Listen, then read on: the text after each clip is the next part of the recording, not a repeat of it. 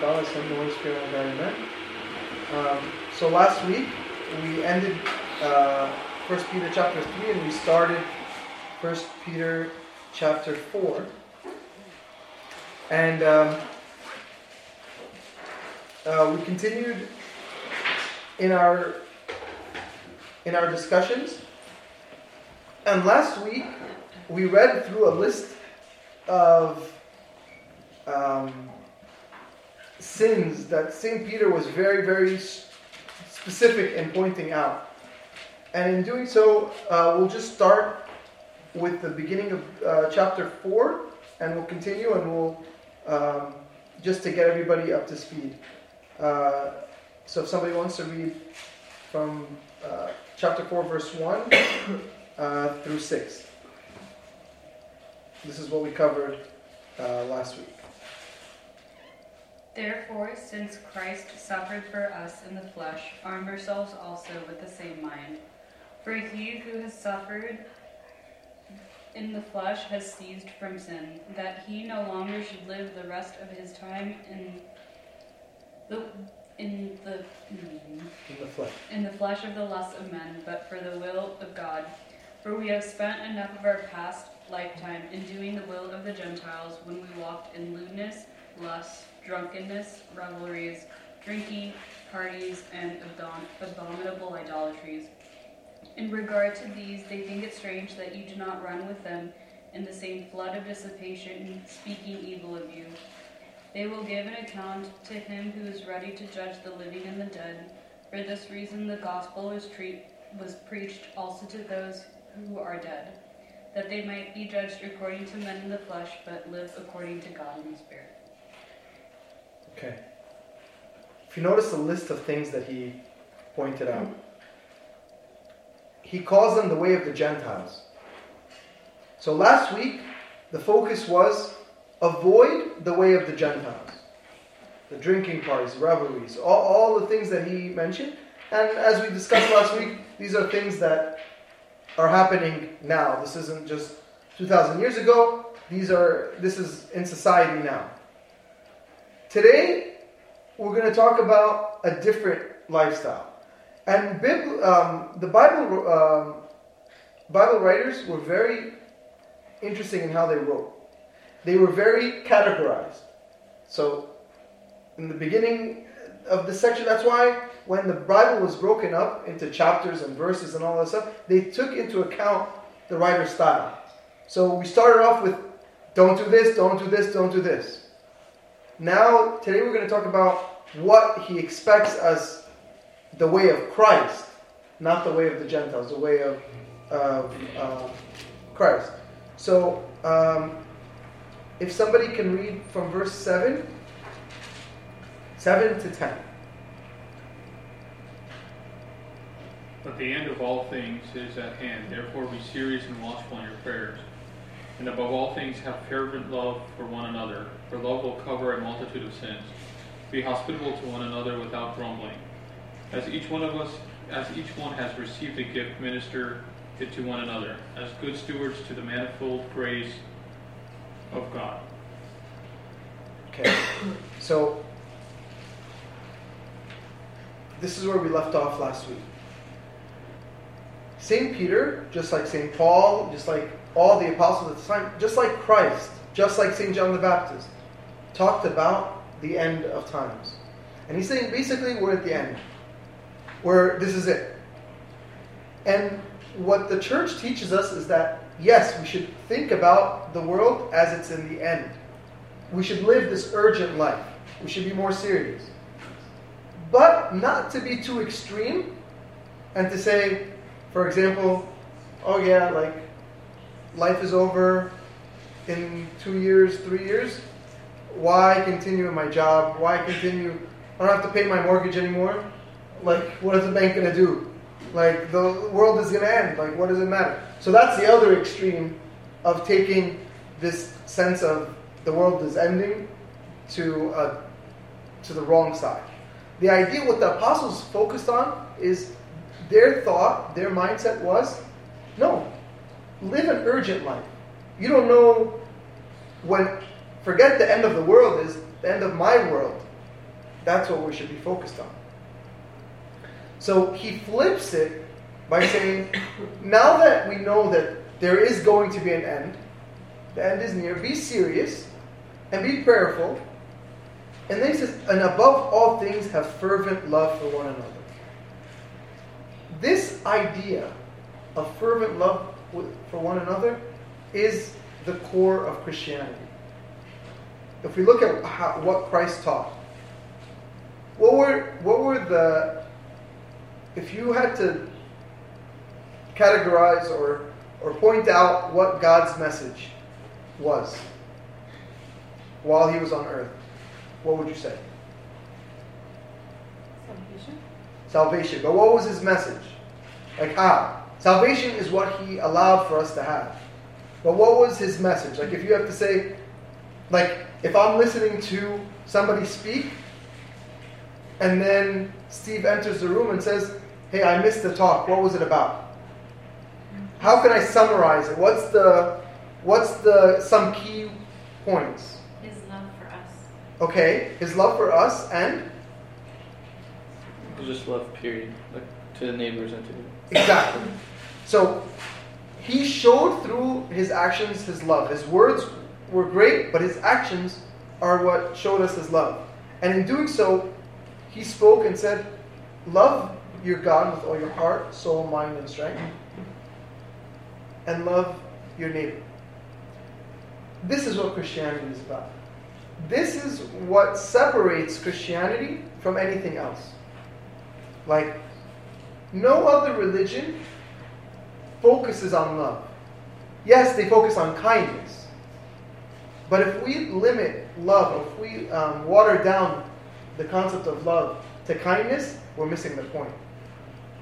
He's saying love is more important than the prayers. He said, be serious about prayer, but he says, above all, love. St. Paul says the same thing. When he dedicates the chapter in, uh, in 1 Corinthians, chapter 13, to love. Because he's trying to explain to the people love is not an emotion. Love is not something that you, you do. Back then, the, the, the people in Corinth, they had different addictions, including sexual addictions. And they, like, they thought that that's what love was. And same thing, we can say that we can be living in modern day Corinth now, in the sense of love is just kind of thrown around um, in different ways. So the idea here is that he says, love, I have fervent love, which is the most important. What's fervent love mean? What's that word mean? Passionate, Okay, passionate. on fire. It's strong. It's passionate, it's on fire, it's strong. It's not this fading love. There's a difference. Like, emotional love can come and go. That's why the church, when it talks about love, talks about it being a decision, not an emotion. An emotion can come with it, that's fine. But we're not an emotional church. We, we're, we're focused on that, yes, it's passion. Passion is not necessarily emotion, passion is that fire, that desire for, for something or for someone. So in this case, we see that he's focused on that. But then he takes it a step further. We'll see here. He says, uh, and above all things, have fervent love for one another, for love will cover a multitude of sins. What does that mean? I don't need to confess. I don't need to confess. I, I love my neighbor. I de- like I helped him with something that he needed. So I'm good. What does that mean? It's through Christ that His love for us covered our sins on the cross. Okay. So, like likewise, if we emulate Him, right, and like kind of die for others, like Christ said, Okay. the greatest love for one another is like for one to lay down his life for his friends. Exactly. So what does that have, what does that do for the person who loves? It covers his sins, right? And yes, so covers his sins. Why? It changes him. It, it- because he's living this this life that God gave us. So so that that's this verse is loaded because it's not that oh if I do a nice act then uh, my sins are, are taken away. So there's some religions that you do a good deed to cover a bad deed, right? Like, oh, I, I just lied today. So let me go uh, to, to the nearest homeless shelter and volunteer for a little bit. So that way I can, you know, my, my good deeds are more than my bad deeds. Some religions are like that. And, and, and it becomes a number system. You just keep track. Oh, I did this bad thing. I just have to do double good things and I'm good.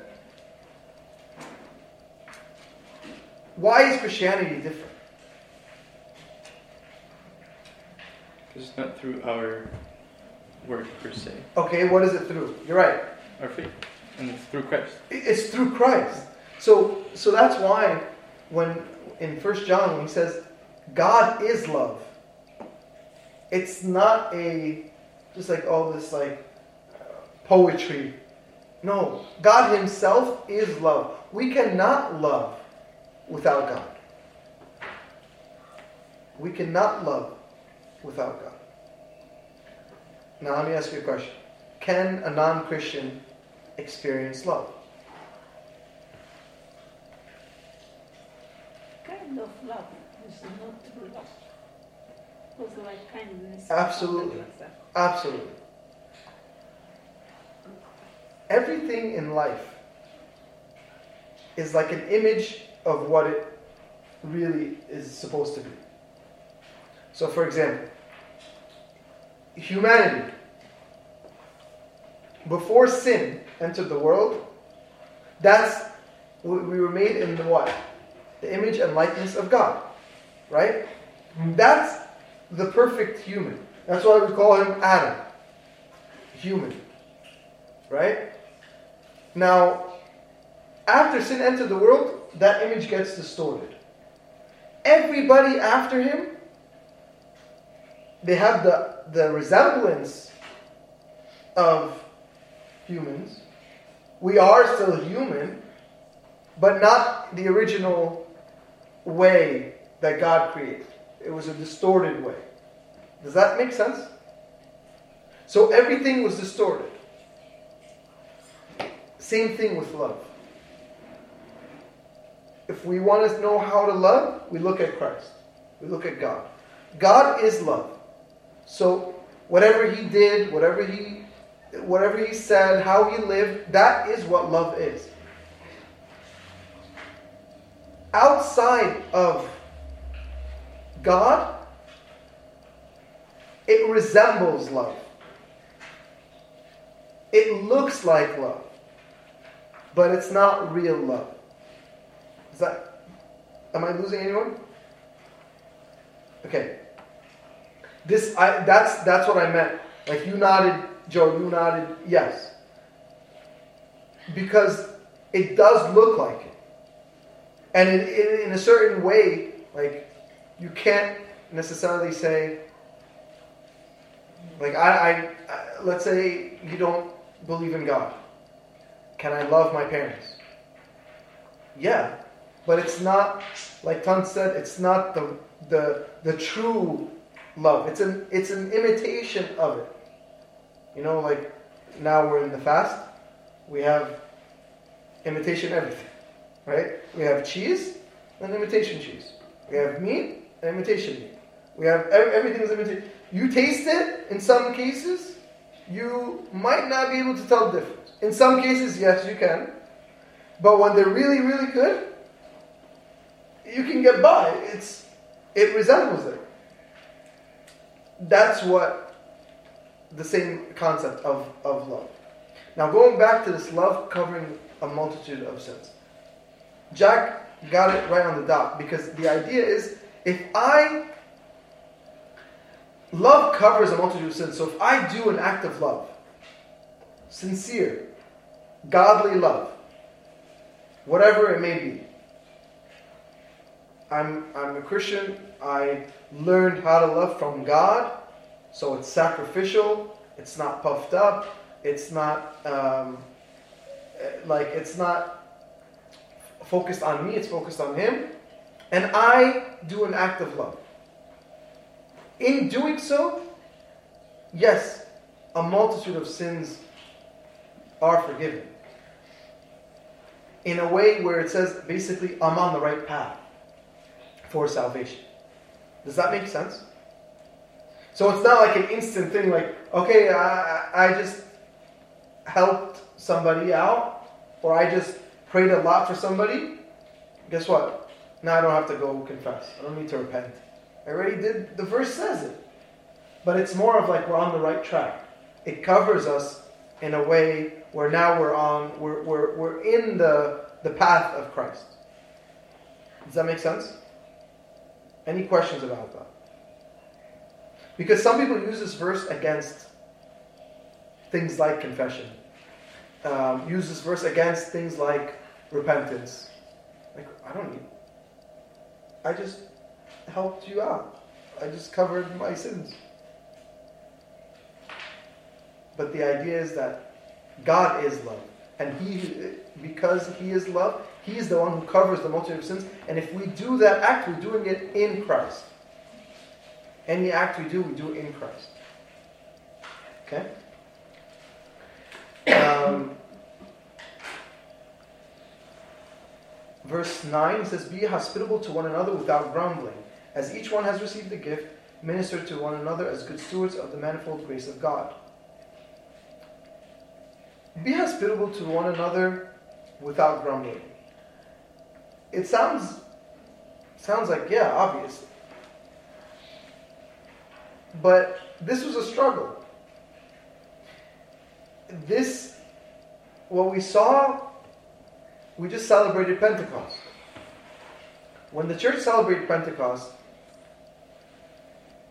the disciples and the apostles received the Holy Spirit. The end of Acts 2, something happened. Does anybody know? What was going on in the church at the time? What did the church look like?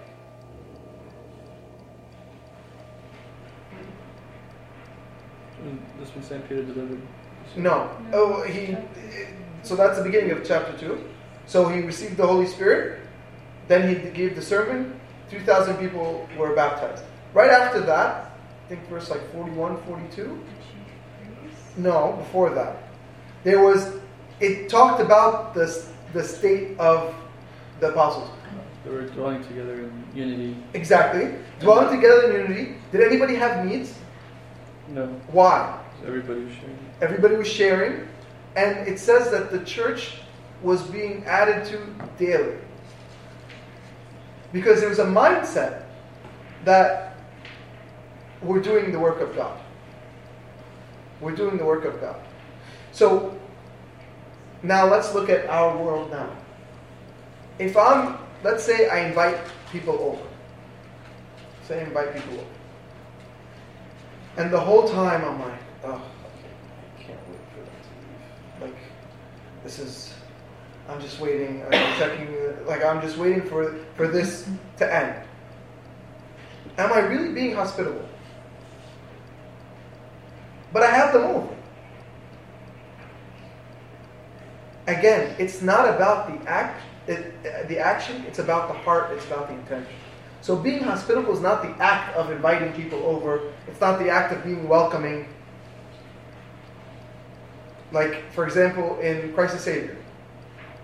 God willing, for example, this Saturday, there'll be people who are from different places that are coming. People who might be the first time coming. The idea of welcoming is not just, yeah, it's your church, the door is open. But it's it's the idea of making sure that people know that this is their home. You go out of your way in the act of hospi- uh, being hospitable. And the idea of like, obviously no one's going to be grumbling, but the idea of like, no, like, this is what we're supposed to do. Like hospi- ho- hospitality is not just inviting people into your home. It's this. It's a sense of what I have is yours. Like Christ gave everything he had, even to the point of death. So being hospitable is not necessarily just like the way we think of like the uh, like you'll look at, for example, uh, ratings for hotels. They'll have stars based on how hospitable they are. That's not what we're talking about here. We're talking about giving from ourselves, giving from what we have, giving from, from our own. And in doing so, that we don't grumble. Again, that's why it's connected to love. Love, we can't love and then grumble. Then there's no, that's not love. Then you're just doing an assignment. You know, you're just doing something just for the sake of doing it. Does that make sense? okay. Please stop me if you have um, any questions. Um, can somebody read from verse 10? Uh, 10 and 11, please.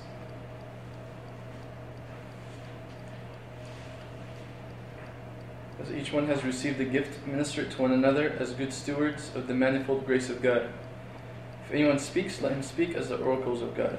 If anyone ministers, let him do it with the ability which God supplies, that in all things God may be glorified through Jesus Christ, to whom belong the glory and the dominion forever and ever. Amen. What, what, what stands out here in those two verses? What are these two verses about?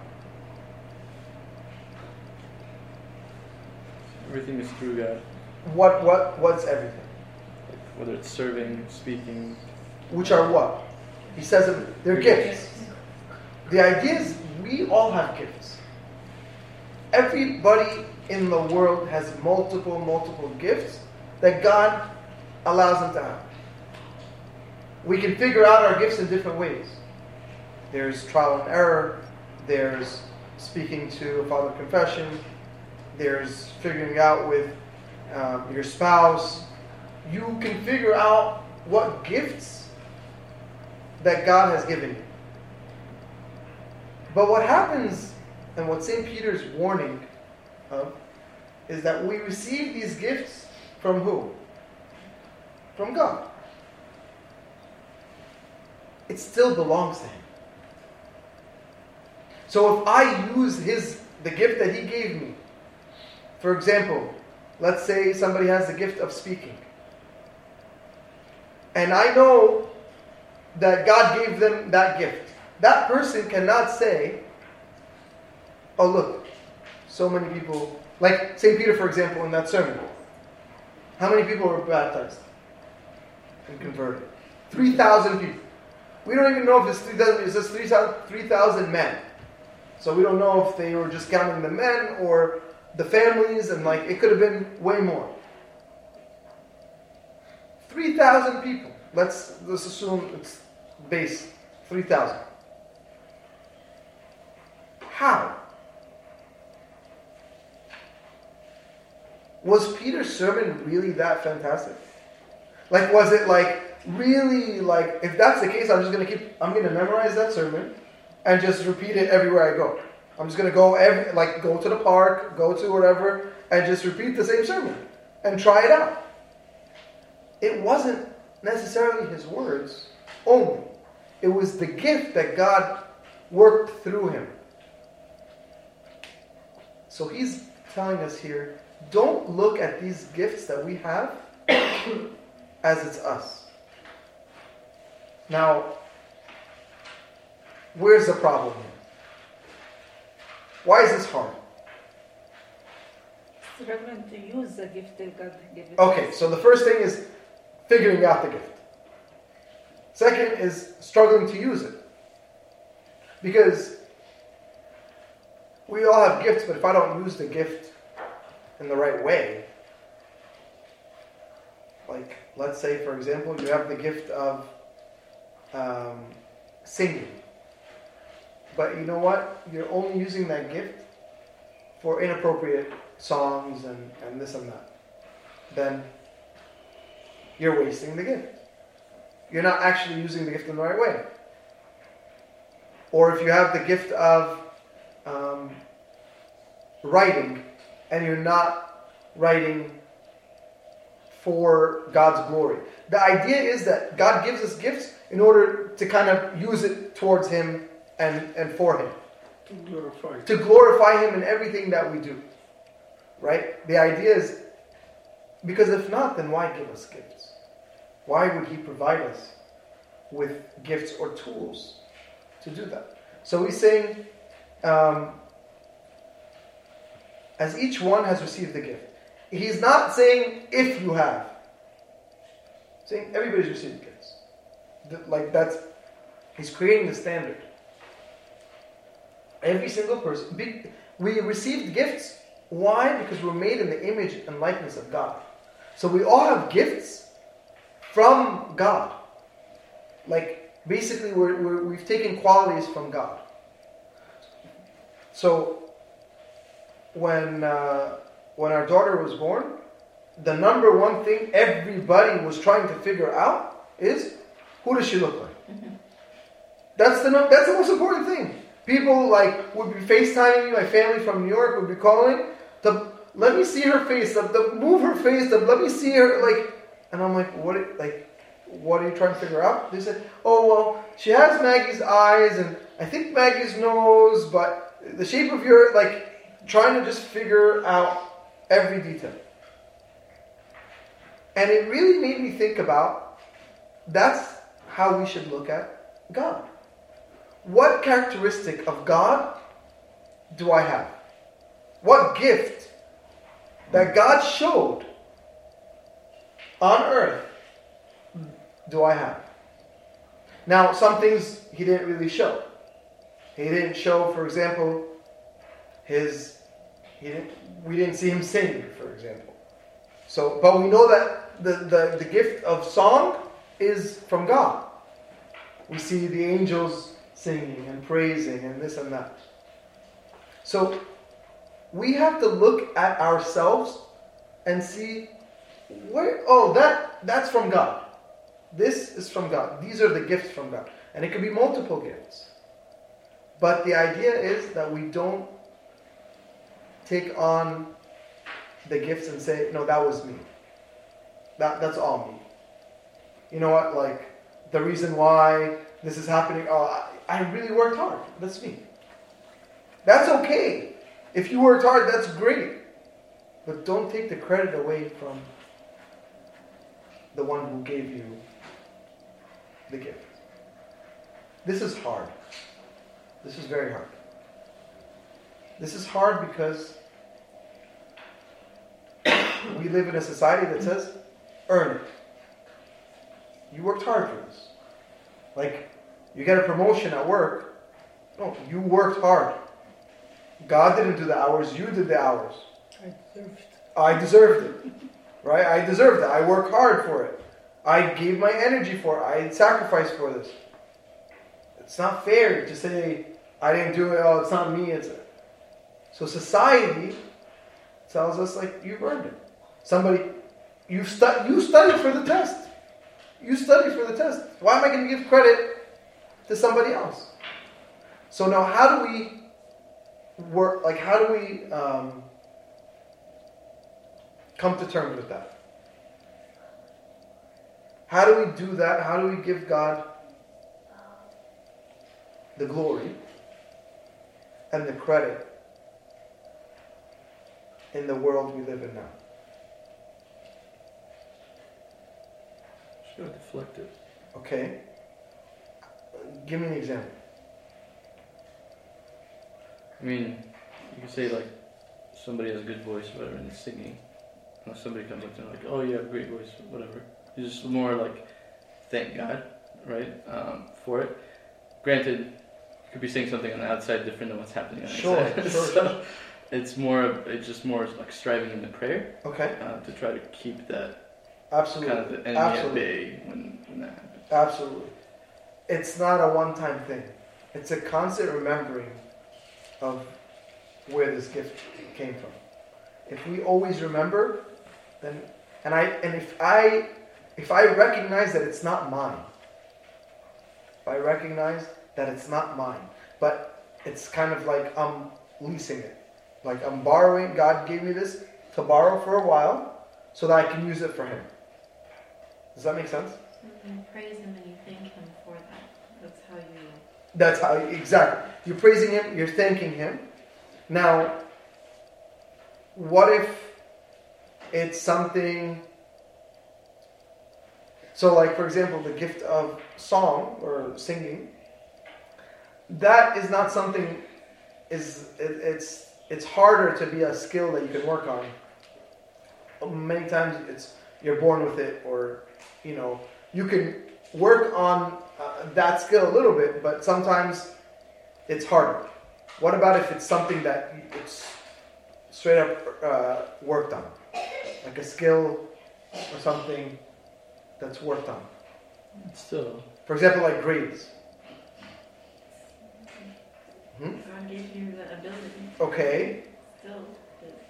so regardless of what it is we have to be able to deflect I it's a don't know parable of the, the two talents, right? hmm God's given you something. You, you, at the end of the day, you're going to have to return it.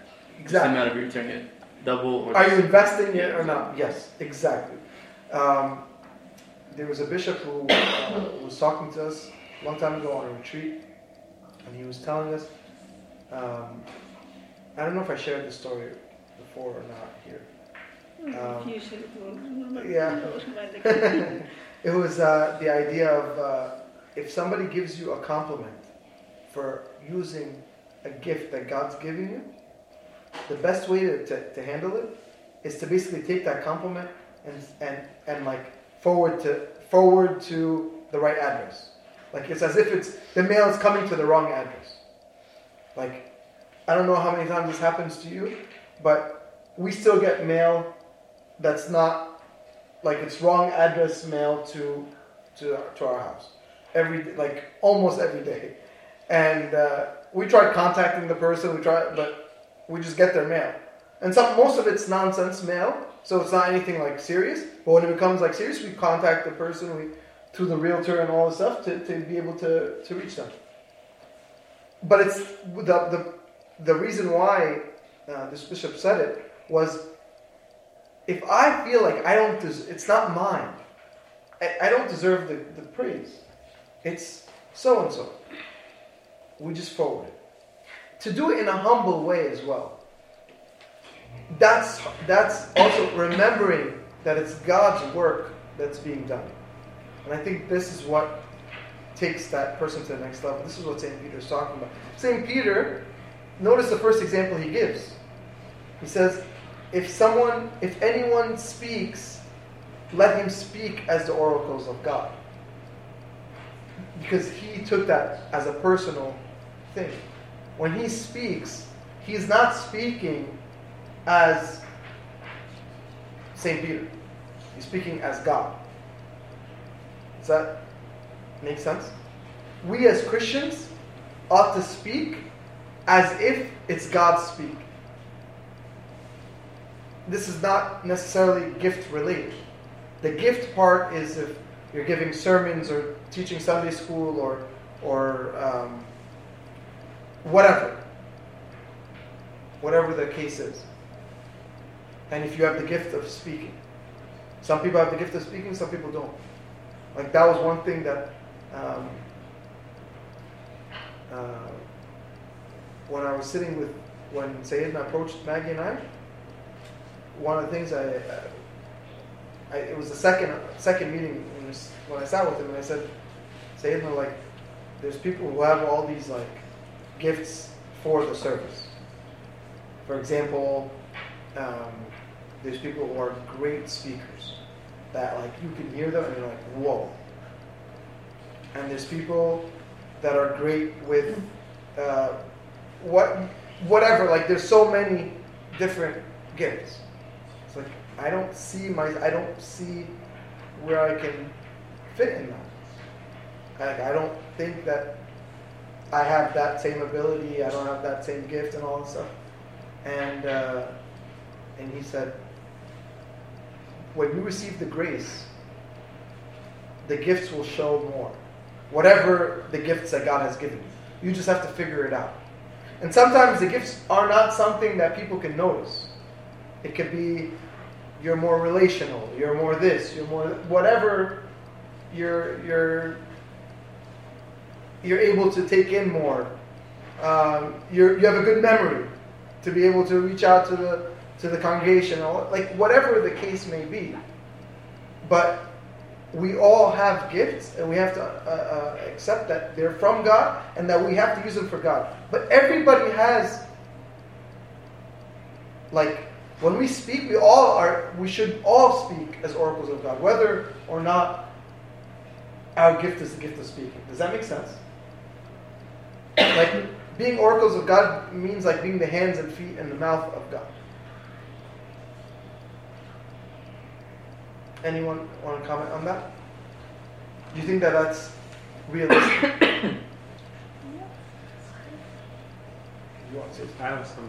So some gifts are very public. Yes. Very easy to receive Sure. praise from people. Some gifts are much more hidden. Mhm. Sometimes, is it wrong if you feel like you have a tendency to not deal with that glory well that's being diverted to you when it should be diverted to God? To like, not withhold that gift, but like focus on other areas that you feel like you can do more and because of your weakness or because you feel like you're basic because if you use that gift in a way that's stealing glory—it's like worse right Yeah. rather than than praising Yes. and lifting up god now you're like and you, you see it all the time actually in church and like people that like wow these people are amazing all of a sudden because of the pride and They, they fall, yeah. Um, Saint, what St. Peter's talking about is the ideal situation. What, like the standard that Christ sets is the ideal situation. We receive gifts, we humbly accept the gifts, and we send the glory of these gifts. We use these gifts, like uh, the example of the towns. We invest in these gifts, and whatever compliments or, or success comes because of these gifts, we give the glory to God. That's the ideal. If we're struggling with that, that's something, it's a personal thing that we all, like, we'd have to work on. Because I actually don't know which one's worse. One could be worse from the outside perspective of using the gift and taking the credit. Like, oh no, that was me. That's that's bad. But also hiding the talent. Like covering it up and saying like, no, no I'm not going to deal with this because I can't handle this. Would say like, then God didn't know what He was doing when He gave you the gift. Like, then the Creator didn't fully trust the creation. Does that make sense? So we we're also um, hurting Him in that way. So we're hurting Him in either way. If you take the glory that He deserves you're hurting him. If you don't use the gift that he's given you, you're also hurting him. So I think the idea is to, in, in a case, for example, some people can't handle like can't be able to, to deflect. In, in, in that case, then maybe do the, uh, have the gift, but in a way where you, there's no actual way for you to get compliments all the time. For example, like um, some people are great artists and will, or iconographers or whatever, and they'll be anon- anonymous. They just don't want their names out there. That way, you're using the gift. There's no one that's to be able to compliment. No one knows. So it, it varies in that way. So we just have to be careful when we when we realize our gifts and we're hiding it, we're keeping it, and we're not using it, that's we're throwing we're throwing God's uh, gifts away. So on that note, where Yeah. we we have to find out what do we have? what if you don't know what your talent is? Is it wrong to not try to figure it out? Like, is it something that needs to be known to you, or can it be a talent that you don't even know you have, and you're just So you'll you'll figure you'll figure things out when when God talks about or uh, when the um, the writers talk about our gifts, like St. Paul talks about it, St. Peter talks about it, it's not doesn't have to necessarily be like I'm the greatest artist of all time. It can be small things. But the idea is that this is something unique to you. Not that no one else has it, but something that that makes you who you are, gives you an ability that you feel like, oh, this is a godly thing. This is not something that I learned how to do. You might have uh, worked on the skill, like an artist, somebody who's born with great like artistic uh, abilities. They still work on it. They still practice it, but that's a God-given thing, right? So um, I think it is important to search out what the gift is, and like I said earlier, I think a big way to do it is trial and error. Like, try it out and see. Um, like, for example, I knew early on that my gift was not singing. Early on, I just knew it's not acting, it's not singing, it's not anything in the art world. I wish I had the, the, the ability to draw. I do not have the ability to draw. I wish I keep trying. I cannot do it. So I know that this is not God's gift for me. So it's trial and error. Also, be like be able to talk to your close, you know, uh, circle about it, because maybe they notice something that you don't. I find that a lot that that happens, um, especially with couples, uh, with best friends. Like they can notice a gift that you might not be able to notice because a gift can be something that you're helping them. So they, to them, it's so clear that you have this gift. For example, being a good listener. You can have that gift. It's not something that you can know if you're by yourself. It has to be from your encounters with people, or a, um, or someone who's very good at comforting, somebody who can uh, de-escalate uh, a situation. Gifts doesn't have to be this like prominent thing. That's why like the example that Steve gave, it's like some gifts are very out in the open, but what St. Paul was uh, talking about, every everybody's gift is important. That's why he was talking about like the toe and the ear and like every part of the body is important. So all our gifts working together, and that this is what the next part I was going to talk about is as a community, we need to use all our gifts. Without that, it, like a church is, is a group of people using their gifts. And that's how the service is. We've changed that, and I think this is something that uh, is a problem in the church, I can say. Um, you know, capital C, all, all across the world. Like, I always want to think, like, I wish I was alive just over 100 years ago. What the church looked like before Sunday school. Because now when we hear the word servant, we think Sunday school. Thank God, like, smaller churches, newer churches are not focused on that. There's so many different services, and, and services are growing every single, uh, you know, with every need that comes. So that's great. But in some churches, you think of service, I want to be in the service, that's Sunday school. No, because that's not my gift. I have other gifts. Why am I going to do something that I don't have that gift for? Or I don't have the, the, the willingness to work on this because it's not just, oh, I don't have the gift of teaching, I can't do Sunday school. No, you can still do Sunday school because there's other aspects of Sunday school. Does that make sense? Like, so you could figure it out in different ways. Trial and error is one way, speaking to your inner circle, group of people, but then using it together as a church is what separates the body. Like, this is what teaches what, what Christ meant when he said the body of, of Christ. When I heard the sermon from one of the others, Hmm. so good for, he gave us the time time is gift for everybody. Exactly, exactly. You can use your time. Some people, all, all we have the gift for time. Yes. 24 hours. All of us have 24 Yes, hours. exactly. You can use that. Some you use it, and sometimes you, you use it. Absolutely. Yeah, time. So, so the gifts that they can look like different things. Gift of uh, of money. There's some people who are able to. Uh, you give them ten dollars, they can they, give them two days. They'll come out with five hundred dollars legally, right? Like, like- okay, like I'm not. Don't get any ideas. But but but the idea is. not get it. but the idea is that they have the gift in investments and the gift in uh, figuring how to how to spend their money and use their money. That's a gift. Time is a gift. Um, and what we need to do is just dedicate our gifts to God. That's what tithing is. We don't when what, what we when we think of tithing is it's not um, donation.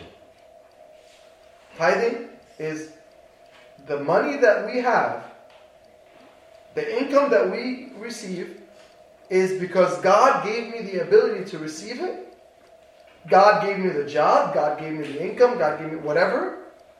So it's not my money, it's God's money. I'm giving Him to what is His. Like we thank Him for what uh, for everything concerning everything and everything. We from what is yours. We say that in the liturgy. It's not mine.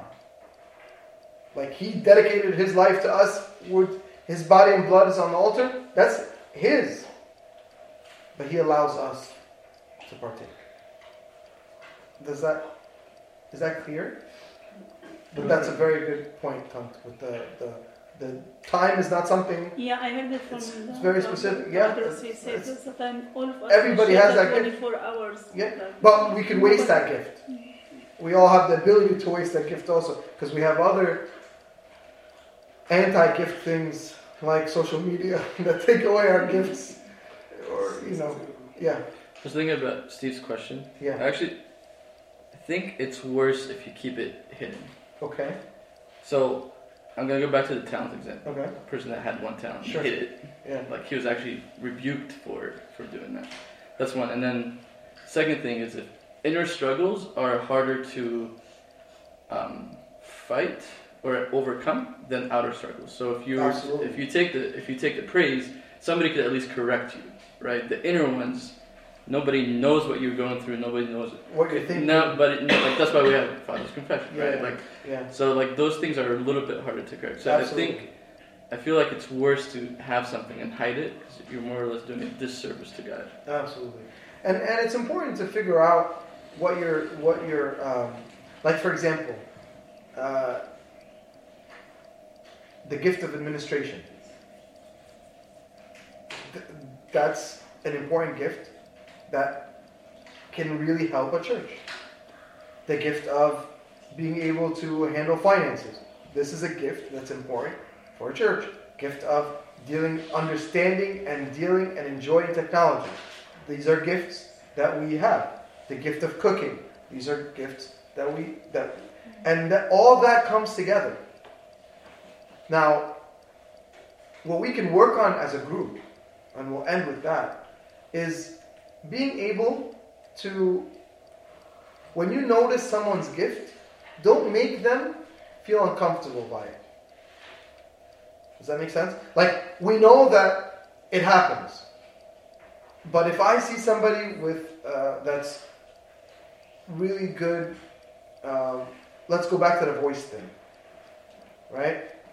There's, you know, a deacon that sounds fantastic and really like life changing. When I hear him, it's life changing, and I'm like, you are so, it's so good, so good, like really, it's amazing.